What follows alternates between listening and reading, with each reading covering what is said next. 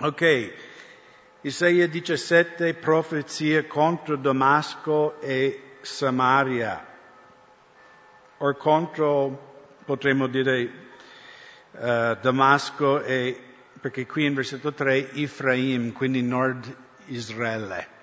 Ok? Noi sappiamo già dalle altre profezie di Isaia che lui ha già profetizzato che Siria sarà attaccato e distrutto dai assiri, giusto? Sennacherib verrà giù dall'Iraq, distruggerà la nazione di Siria, distruggerà Israele e poi eventualmente anche Giuda. Però questa profezia in 17 ha una cosa molto particolare e in tutti gli anni che io studio la parola di Dio io vedo che, come ha detto Gesù, cosa ha detto Gesù riguardo alla parola di Dio? Neanche una virgola sarà rimosso, cambierà. Che quindi ogni parola che c'è nella Bibbia è importante, è lì per un motivo. E vediamo qui nel primo versetto, voglio leggere tutti i 14 versetti, ok? Proverò. E poi vogliamo vedere che in questa profezia ci sono 4 cose, no? Che è un po' un sondaggio, no? Che ci fa capire di che tempi stiamo parlando dell'adempimento di questa profezia. Poi andremo in altri libri, Ezechiele, Zaccaria, Apocalisse, Gioele, no, per vedere dove viene posizionata questa profezia di capitolo 17. Quindi leggo tutto i 14 versetti.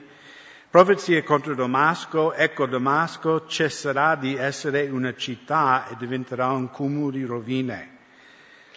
La città di Aior saranno abbandonate, diventeranno pascolo per le greggi, che vi riposeranno senza alcuno che li spaventi. A Ephraim sarà tolta la fortezza, a Damasco il regno. Il residuo di Siria sarà come la gloria dei figli di Israele, dice l'Eterno degli eserciti. In quel giorno avverrà che la gloria di Giacobbe svanirà e la pinguedine, che sarebbe grasso, nessuno sa, è una nuova parola. In inglese dice il suo grasso svanirà poi. Mai visto questa parola in tutti gli anni che vivo in Italia. Vuol dire grasso o no, fratelli? Dai. Qualche dizionario italiano ce l'abbiamo. Pinguedine. Ok. Pinguedine. Oh, mamma mia. La pinguedine sarà del suo corpo sarà consumato. Avverrà come quando il mietatore raccoglie il grano col suo braccio taglia le spighe. Avverrà come quando si raccolgono le spighe nella valle di Ephraim. Quindi con grande fatica, diciamo, sarà fatto. Vi rameranno alcuni grappoli da recimolare, come quando si bacchiano le olive, 2 o 3 olive in cima ai rami più alti, 4 o 5 sui rami più carichi, dice l'Eterno, il Dio di Israele, quindi raccolte molto miserabili, possiamo dire. In quel giorno l'uomo volgerà lo sguardo al suo Creatore e i suoi occhi guarderanno al Santo di Israele. Ricordate bene questa frase, il Santo di Israele. Non si volgerà più agli altari, opere delle sue mani, non guarderà più a quel che le sue dita hanno fatto, assieme a Asherim e agli altari per l'incenso. In quel giorno le sue città fortificate saranno come un luogo abbandonato nella foresta o come un ramo alto lasciato davanti ai figli di Israele e sarà una desolazione. Poiché ha dimenticato il Dio della sua salvezza, e non ti sei ricordato della rocca della tua forza. Perciò hai piantato piantagione e le hai innestate con ramoscelli stranieri. Il giorno che li circondasti Con un siepe al mattino fa germogliare i suoi semi, ma il raccolto sarà un cumulo di rovine nel giorno della malattia e dolore incurabile. Al tumulto di un gran numero di popoli che rumoreggiano come il muggito dei mari e come il fragore della nazione, rumoreggiano come il fragore delle acque potenti. Le nazioni rumoreggiano come il fragore di molte acque, ma Dio li minaccia. Ed essi fuggono lontano, sospinti come la pulla dei monti davanti al vento, come un mulinello al polvere davanti al turbine. Alla sera ecco il terrore, prima del mattino non c'è più nulla. Questa è la parte di quelli che ci depradano, la sorte di quelli che ci saccheggiano. Ok? Quindi in questi 14 versetti ci sono 4 cose che vengono descritte, ok? Per sintetizzare questo capitolo. La prima, la totale distruzione di Siria e più o meno la totale distruzione del nord di Israele, Ephraim in versetto 3. Notate in versetto 1, Damasco cesserà di essere una città. Oggi c'è una città di Damasco? Sì che c'è, il capitale della Siria. Quindi questa profezia non è stata ancora adempiuta, perché c'è ancora la città di Damasco e il capitale è più di 2 milioni di abitanti. La seconda cosa che viene descritta in versetto 7 e 8, un risveglio e conversione di israeliti al Signore. Ok? Giusto? No, loro svolgeranno lo sguardo del Creatore, gli occhi guarderanno il Santo di Israele. Ok? Questa è la seconda cosa. La terza cosa, versetto 12 e 14, un gran numero di popoli e nazioni si raduneranno contro Israele. Ok? Questa è la terza cosa. E l'ultima cosa, in versetto 14, loro si raduneranno per depredare e per saccheggiare. Okay? Quindi loro vengono col pensiero, io vengo a Israele per rubare tutto. E voi sapete che nel Medio Oriente Israele è forse la nazione più ricca, più avanzata nella tecnologia. Israele ha tecnologia che neanche ha gli Stati Uniti in certe cose. Hanno grande tecnologia anche per l'agricoltura. I israeliti riescono a crescere verdure e frutta con quasi niente di acqua. Sono altamente sofisticate con la tecnologia di tante cose. Infatti Israele oggi è la seconda Silicon Valley, no? C'è California, è numero 2 più grande produzione di software, di roba di computer, è la nazione di Israele. Ok? Quindi c'è tanto da depredare, tanti, anche per questo ci sono stati questi accordi di Abramo, avete sentito, con Trump. Perché? Come mai gli arabi hanno cambiato idea? Perché ormai hanno capito che il petrolio finirà e poi cosa faranno? Quindi loro vogliono fare accordi con Israele a imparare da Israele come crescere le arance, i peperoni, i pomodori in un deserto. Okay? Perché Israele sanno fare e gli arabi vogliono imparare, no, perché la maggior parte dei paesi arabi cioè, vivono dei petrodollari, no? Ma questo sta per finire, quindi anche loro devono un po' imparare a coltivare, a produrre cibo e per questo si sono messi d'accordo. Quindi questo non sta parlando dell'invasione degli Assiri. Loro attaccheranno, distruggeranno Siria, ma non distruggeranno totalmente la città di Damasco. Okay? E infatti il vanto di Damasco è che è la città più continuamente abitata in tutto il mondo. Non so se sapevate questo, un fatto che diciamo da tanti millenni c'è abitato sempre qualcuno a Damasco, anche se ci sono stati tanti guerre, battaglie, eccetera, eccetera, però Damasco non ha mai cessato di esistere, dai tempi stra-antichi, ok? Quindi chiaramente stiamo parlando di una profezia dei propri ultimi, degli ultimi tempi, ok? Girate adesso nel libro di Ezechiele.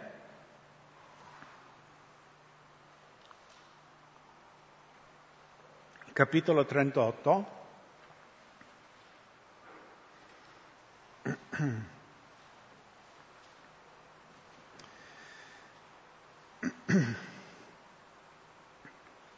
E qui Dio parla al profeta Ezechiele degli ultimi tempi, che prima della fine del mondo Dio chiamerà queste nazioni tutte insieme a combattere contro Israele, come abbiamo letto qui in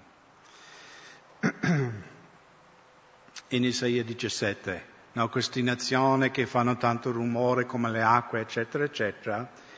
E qui Dio dà al profeta Ezechiele, in un certo senso, un elenco dei giocatori. No, adesso ci sono gli europei. Chi gioca questa sera? Non si sa. Non gioca l'Italia, giusto? Amen, alleluia. Gioca qualcuno.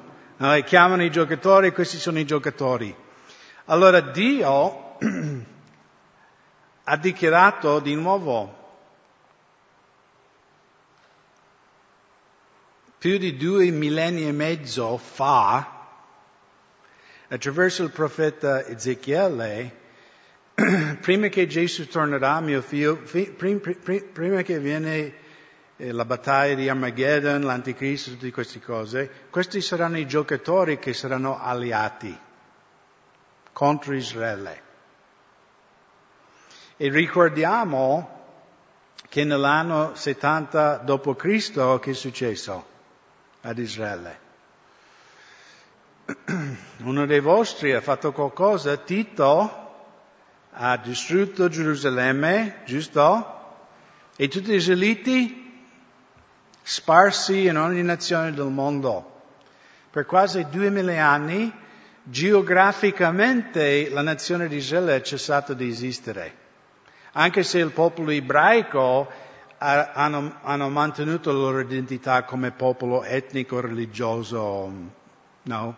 Però sparsi in America, in Russia, in Cina, in letteralmente ogni angolo del mondo. Tu puoi andare in qualunque parte del mondo e troverai sinagoghe antiche.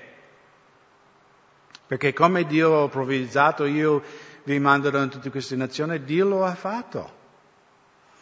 Però anche qui nel libro di Ezechiele Dio ha detto: nei ultimi tempi io vi richiamerò di tutte quelle nazioni e di nuovo io radunerò il mio popolo di Israele di nuovo nella loro terra. Okay? Questo più o meno è cominciato nel massiccio dopo la Seconda Guerra Mondiale e il 18 maggio del 1948 Israele si è dichiarato di nuovo una nazione. Okay? Gli arabi contestano questo, gli arabi, no? Iran ancora oggi. Il suo obiettivo è l'annicolamento totale di Israele. Si può ragionare con una nazione che dice tutti i cittadini di quella nazione devono essere sterminati. Si può ragionare con queste persone? Credo proprio di no. Comunque qui in Ezechiele 38, in versetto 1, la parola dell'Eterno mi fu rivolta dicendo: figlio dell'uomo, volgi la tua faccia verso Gog, del paese di Magog, principe di Rosh, ricordate questo nome, Meshech e Tubal, e profetizza contro di lui. Allora, prima di andare avanti e vedere altri giocatori, vogliamo identificare chi è, no, questo Gog del paese di Magog, principe di Rosh. Allora vi do un indizio, Rosh è simile al quale nome? Russia, esatto. E infatti se saltate fino al versetto 14, è molto chiaro chi è questo Gog.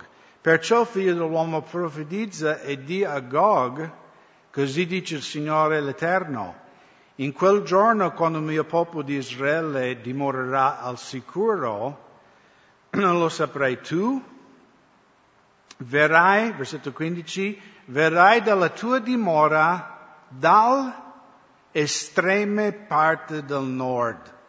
Ok? Allora vi voglio fare una sfida. Quando tu torni a casa, prendi una carta geografica, o se i vostri figli hanno un globo. Io amavo i globi quando ero bambino, no? Girarlo, chiudere gli occhi, pum, no? Ok, vado lì. Ma se tu prendi un spago, una riga, e vai da Gerusalemme fino al polo nord, quella linea passerà così vicino il capitale della Russia, Mosca, ok?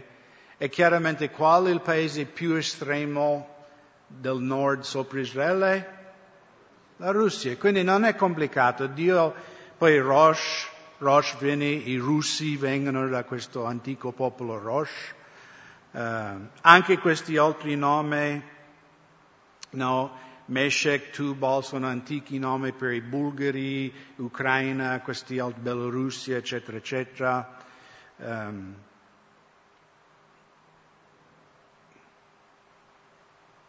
Poi vediamo ancora qui altri giocatori. Io ti farò tornare indietro, mettere uncini nelle tue mascelle e ti farò uscire con tutto il tuo esercito, cavalli e cavalieri, tutti vestiti splendidamente. Un grande moltitudine, con scudi grandi e piccoli, tutti maneggianti la spada. E con loro la Persia, l'Etiopia e Put, con scudi e elmi, Gomar e tutte le schiere e la casa di Togomar. Togomar sarebbe dove c'è l'odierno Turchia. Le estreme parti del nord e tutte le sue schiere, molti popoli sono con te. Allora, Persia, dobbiamo capire anche qui. E avete la foto, Daniele? Perché dobbiamo che, cioè, oggi Persia con quale nazione pensiamo? Dove parlano persiano? In Iran, esatto. Quindi identifichiamo Persia con Iran oggi. Ma l'impero di Persia era tutto quello giallo. Ok? Quindi quando Ezechiele diceva Persia, lui non parlava solo di Iran. Lui parlava di Siria, Lebanon, Giordania, Iraq, Iran, Afghanistan, Egitto e Libia. Ok?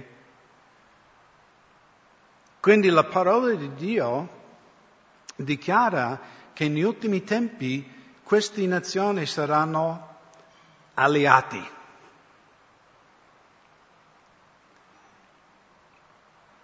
Il Mr. Putin ha già invaso e rubato una parte della Georgia, quindi spostando verso sud. Ha già invaso e rubato parte dell'Ucraina. Ha già invaso anche quell'altro posto che non mi viene in mente adesso sul...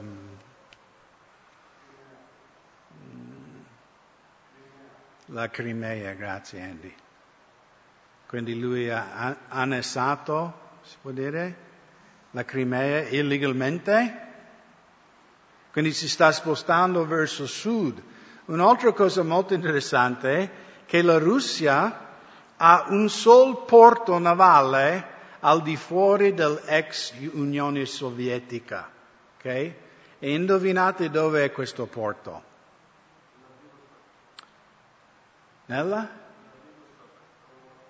Nella Siria, con Assad. Okay? Nel 2019, solo 2 anni fa, la Russia ha investito $500 milioni per allargare questa base navale per accogliere sui portaerei tutte le sue navi di guerra. Ok? Questo è appena sopra, perché c'è Israele, Lebanon e poi c'è Siria. ok? Lebanon è piccolissimo, però questa porta che poi è vicino al, diciamo, il paese dell'Apostolo Paolo, Tarso, no? Proprio quella zona lì. C'è la Russia, c'è, capisci fratelli, c'è il profeta migliaia di anni fa ha detto prima della fine, prima che torna il figlio di Dio, questi saranno gli alleati. Siria, Iran, Libia, Egitto, Russia. Quindi stiamo parlando dei giornali di oggi. In Ezechiele 39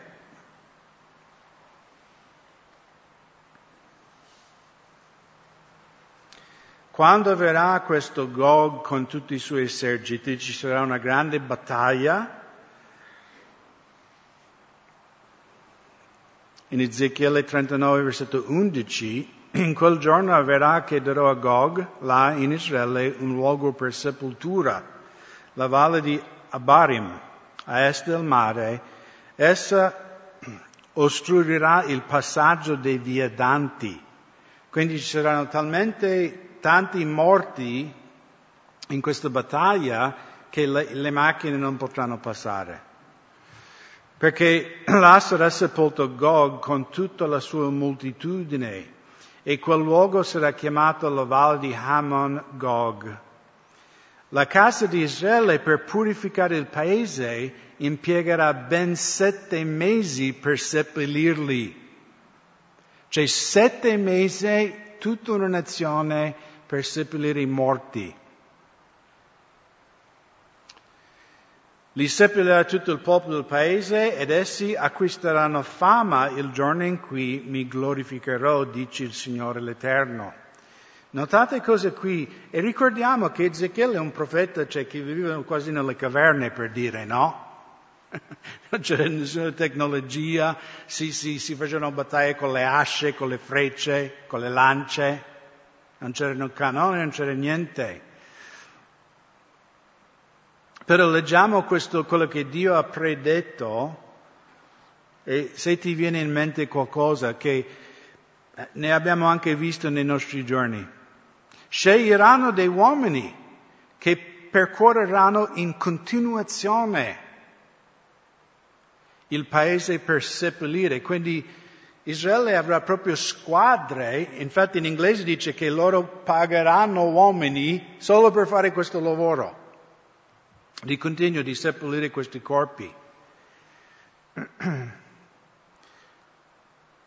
Con l'aiuto dei viandanti, i corpi di quelli che sono rimasti sulla superficie della terra per purificarla. Alla fine dei 7 mesi faranno questa ricerca.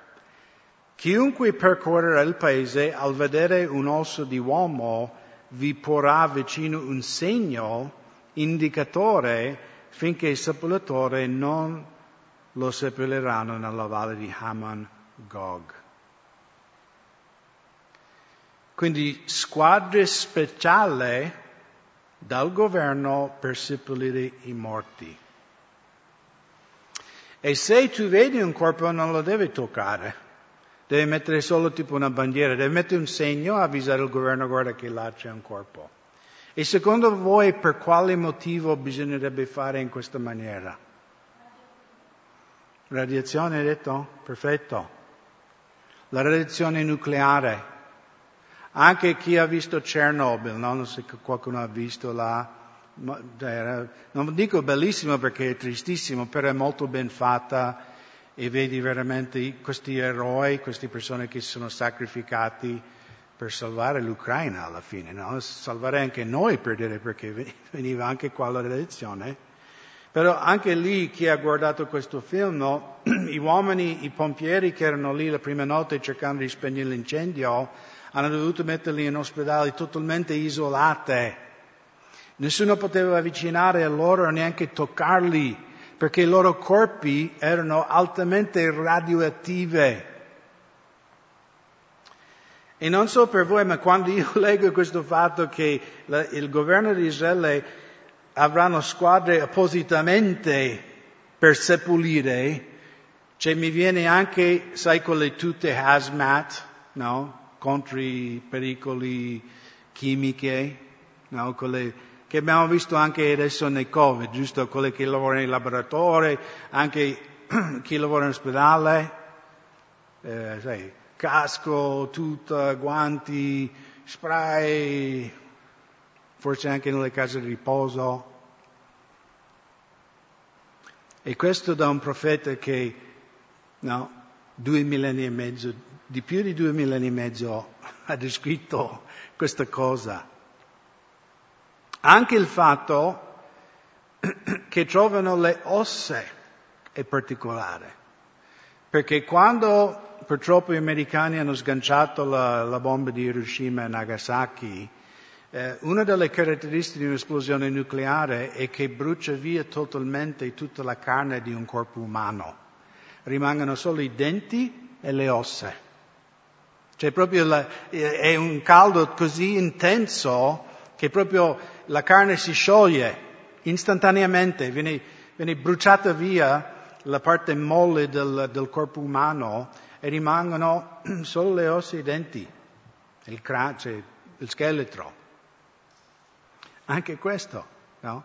Da un uomo antico. Lui descrive gli effetti di una guerra nucleare.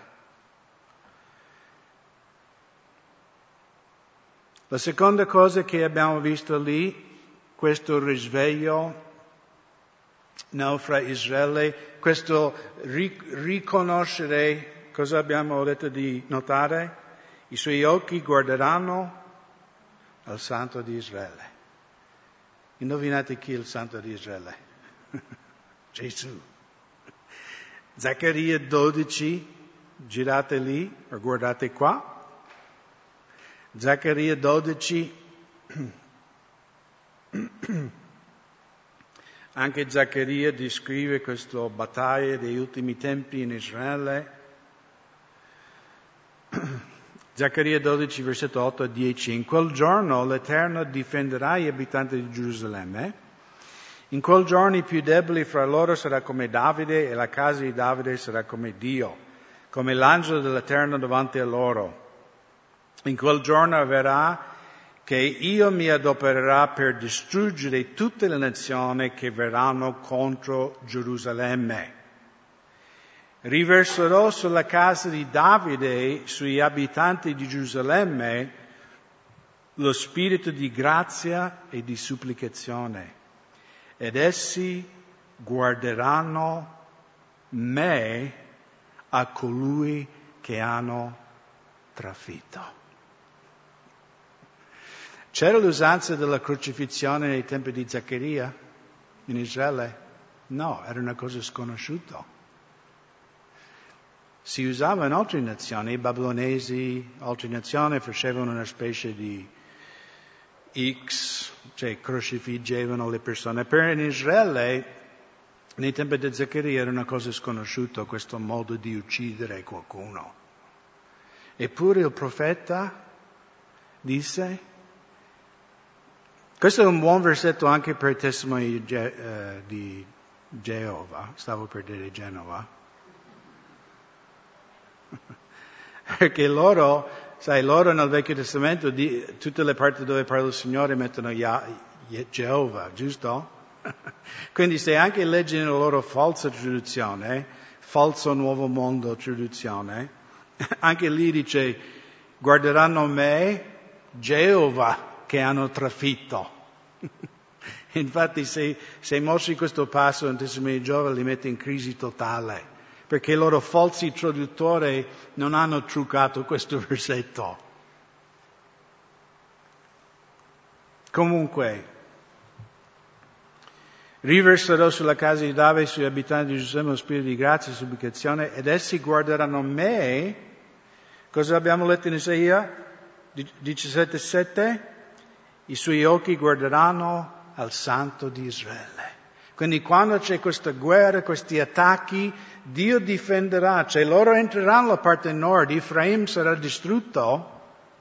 Infatti la pianura di Medigo si trova fra un po' sud di Galilea, il lago di Galilea, e la città di Haifa.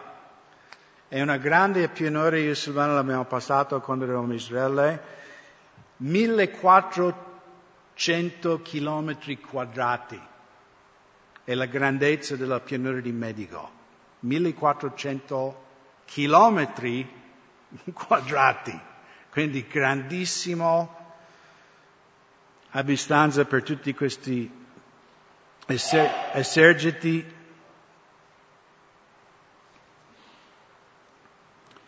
Quindi essi guarderanno me e colui che hanno trafitto, faranno quindi cordoglio per lui come si fa cordoglio per un figlio unico, e saranno grandemente addolorato per lui come si è grandemente addolorato per un primogenito. Anche qui nell'ebraico, perché di nuovo nel Vecchio Testamento Gesù Cristo era velato, giusto? Invece Dio, potremmo quasi dire che per gli israeliti esisteva solo Yahweh, solo Dio, giusto? Quindi Yahweh dice, guarderanno me, Yahweh, che hanno trafitto, e faranno cordoglio per lui, cioè l'incarnazione di Yahweh. Chiaramente Gesù Cristo. Ok? E quindi anche qui in Zaccaria dice che verrà questo, cioè quando tutti gli eserciti del mondo saranno contro Israele, saranno alle porte di Gerusalemme, Dio combatterà contro queste nazioni, li distruggerà, e in quel momento Israele riconoscerà che Gesù Cristo è il Messia. E infatti anche l'Apostolo Paolo in Romani 11, 26 dice: così tutto Israele sarà salvato, come sta scritto, il liberatore verrà da Sion e rimuoverà l'impietà da Giacobbe. E qui Paolo sta citando 3 versetti di Isaia più avanti, Isaia 59, versetto 20 e 21, e Isaia 27, versetto 9. Ok? Quindi adesso Israele è nello stato di incredulità per la maggior parte. Sono pochi israeliti che si convertono a Gesù. Infatti, nella mia esperienza, tante volte quando tu cerchi di evangelizzare un ebreo, la reazione è abbastanza violenta. Perché per israeliti, anche l'Inquisizione della Chiesa Cattolica, in cui hanno massacrato migliaia, se non milioni di ebrei, se non si convertivano al cattolicesimo. Quindi nella mentalità ebraica, cioè, i cristiani, sai, i cristiani li hanno ammazzato. Quindi sono molto ostili verso il messaggio cristiano, perché loro, come si dice, equano questa persecuzione con la croce di Gesù. Perciò preghiamo per loro, ma la Bibbia parla chiaramente che un giorno tutta la nazione di Israele crederanno in Gesù. L'ultima cosa, le ultime 2 cose, tutte le nazioni saranno radunate contro Israele e poi verranno per saccheggiare. Girate in Gioele capitolo 3.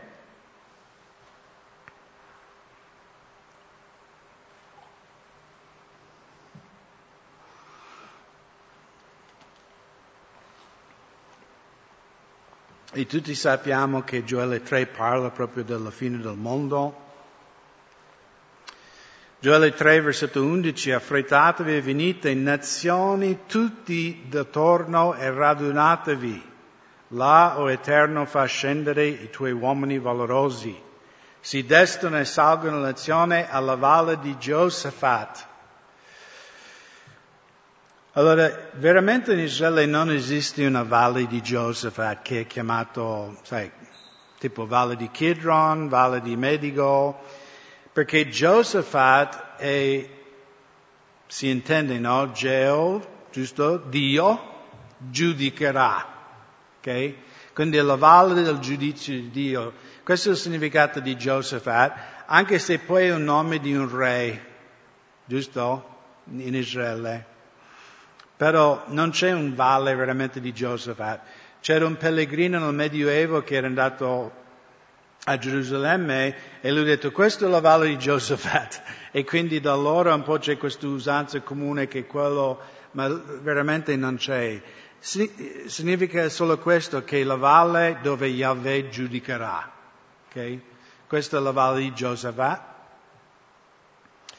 perché io siederò e giudicare tutte le nazioni intorno. Mettete mano alla falce perché la messa è matura. Di nuovo il linguaggio del Nuovo Testamento, giusto?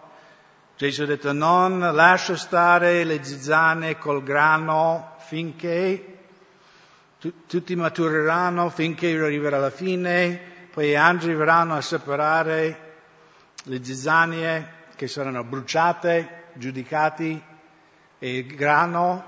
Quanti siamo grani oggi? Si spera? Saremo raccolti nell'aia di nostro papà. Ed è bello qui perché no, poi tu capisci anche meglio il Nuovo Testamento, quando Gesù descrive la mensa, queste cose, cioè lui aveva qualcosa in mente. Non era una cosa tirata fuori dalle nuvole come faccio io tante volte nelle prediche. No, Gesù aveva questi passi in mente. Perché è tutto collegato, è tutto cucito insieme. Mettete in mano alla falce perché la messa è matura, venite, scendete perché il torchio è pieno. Anche qui il linguaggio di Apocalisse, il torchio dell'ira, il vino dell'ira di Dio. I tini traboccano poiché è grande la loro malvagità. Moltitudine nella valle di decisione, poiché il giorno dell'Eterno è vicino nella valle della decisione. Il sole e la luna si oscureranno e le stelle ritirano il loro splendore. Questo chiaramente è un segno, Matteo 24, durante la grande tribolazione. Siamo tutti d'accordo, giusto? L'Eterno ruggerà da Sion e farà sentire la sua voce a Gerusalemme, tanto che i cieli e la terra tremeranno, ma l'Eterno sarà un rifugio per il suo popolo e una fortezza per i figli di Israele. Allora voi riconoscerete che io sono l'Eterno, il vostro Dio, che dimora in Sion, mio monte santo. Così Gerusalemme sarà santa e i stranieri non vi passeranno più, perché poi entreremo nel millennio in cui Gesù regnerà da Gerusalemme. Poi un ultimo passo, Apocalisse 16, dove qui in Apocalisse parla di questo radunare tutte queste nazioni.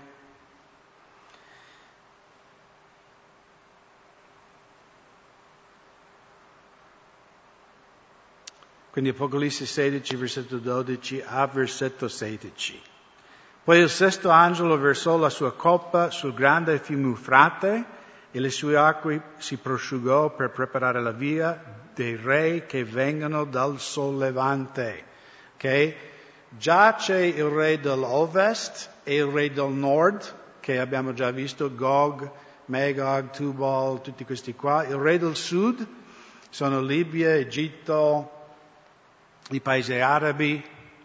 Il re dell'Ovest sarà, secondo me, gli Stati Uniti e Europa occidentale, che dalla Seconda Guerra Mondiale si chiama il NATO, l'alleanza dell'Ovest, dell'Occidente, sì. Okay? Quindi la Bibbia ha già descritto queste cose. L'Anticristo sarà capo, lui sarà il re dell'Ovest. Ci sarà questo qua dell'estremo nord, Russia, il re del nord. Ci sarà il re del sol levante. Indovinate chi è? Cina. Sapete che Cina adesso sta costruendo una superstrada attraverso il deserto Gobi fino a Europa. Loro dicono per fare scambio di merce, ma cari fratelli, è per mandare carri armati e tutto l'esercito cinese verso il Medio Oriente. Okay? Perché dico questo? Perché la parola di Dio lo dice. Quindi questo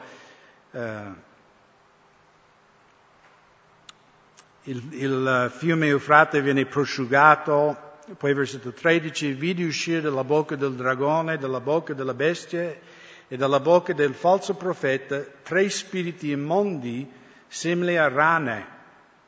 Essi infatti sono spiriti demoni che fanno prodigi e vanno dai re della terra e del mondo intero per radunarli per la guerra del gran giorno di Dio Onnipotente.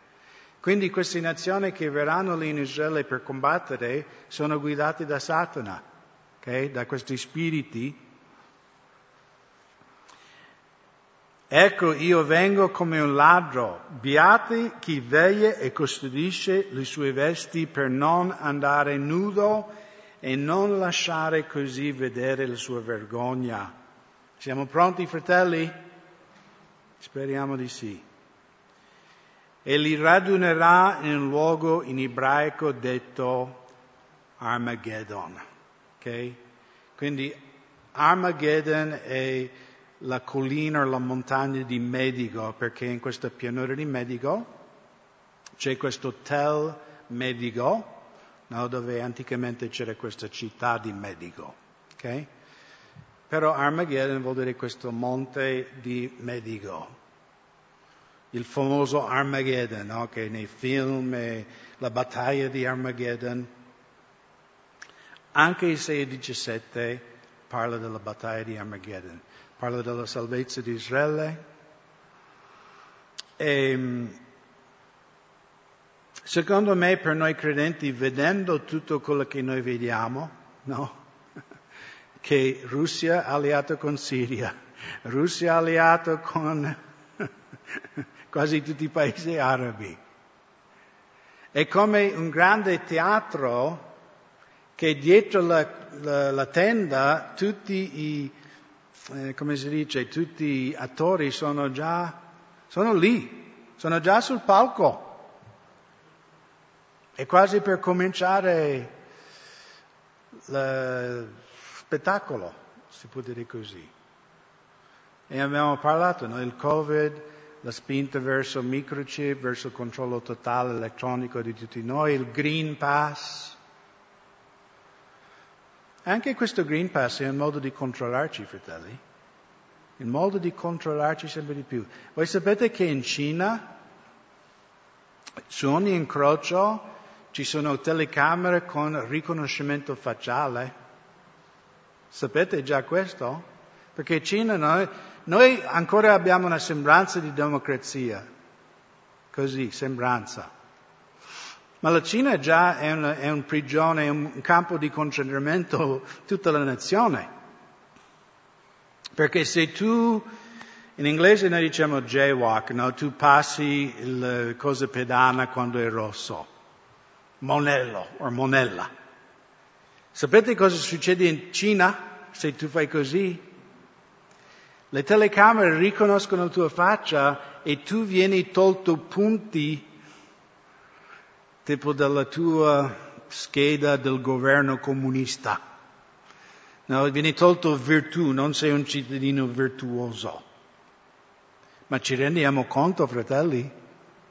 Cioè, che mondo, che controllo. E io dico una cosa, tutto il mondo arriverà come loro. Tutti avranno un marchio, non puoi comprare o vendere senza il marchio. Quindi quanto di più dovrebbe darci urgenza di portare la buona novella.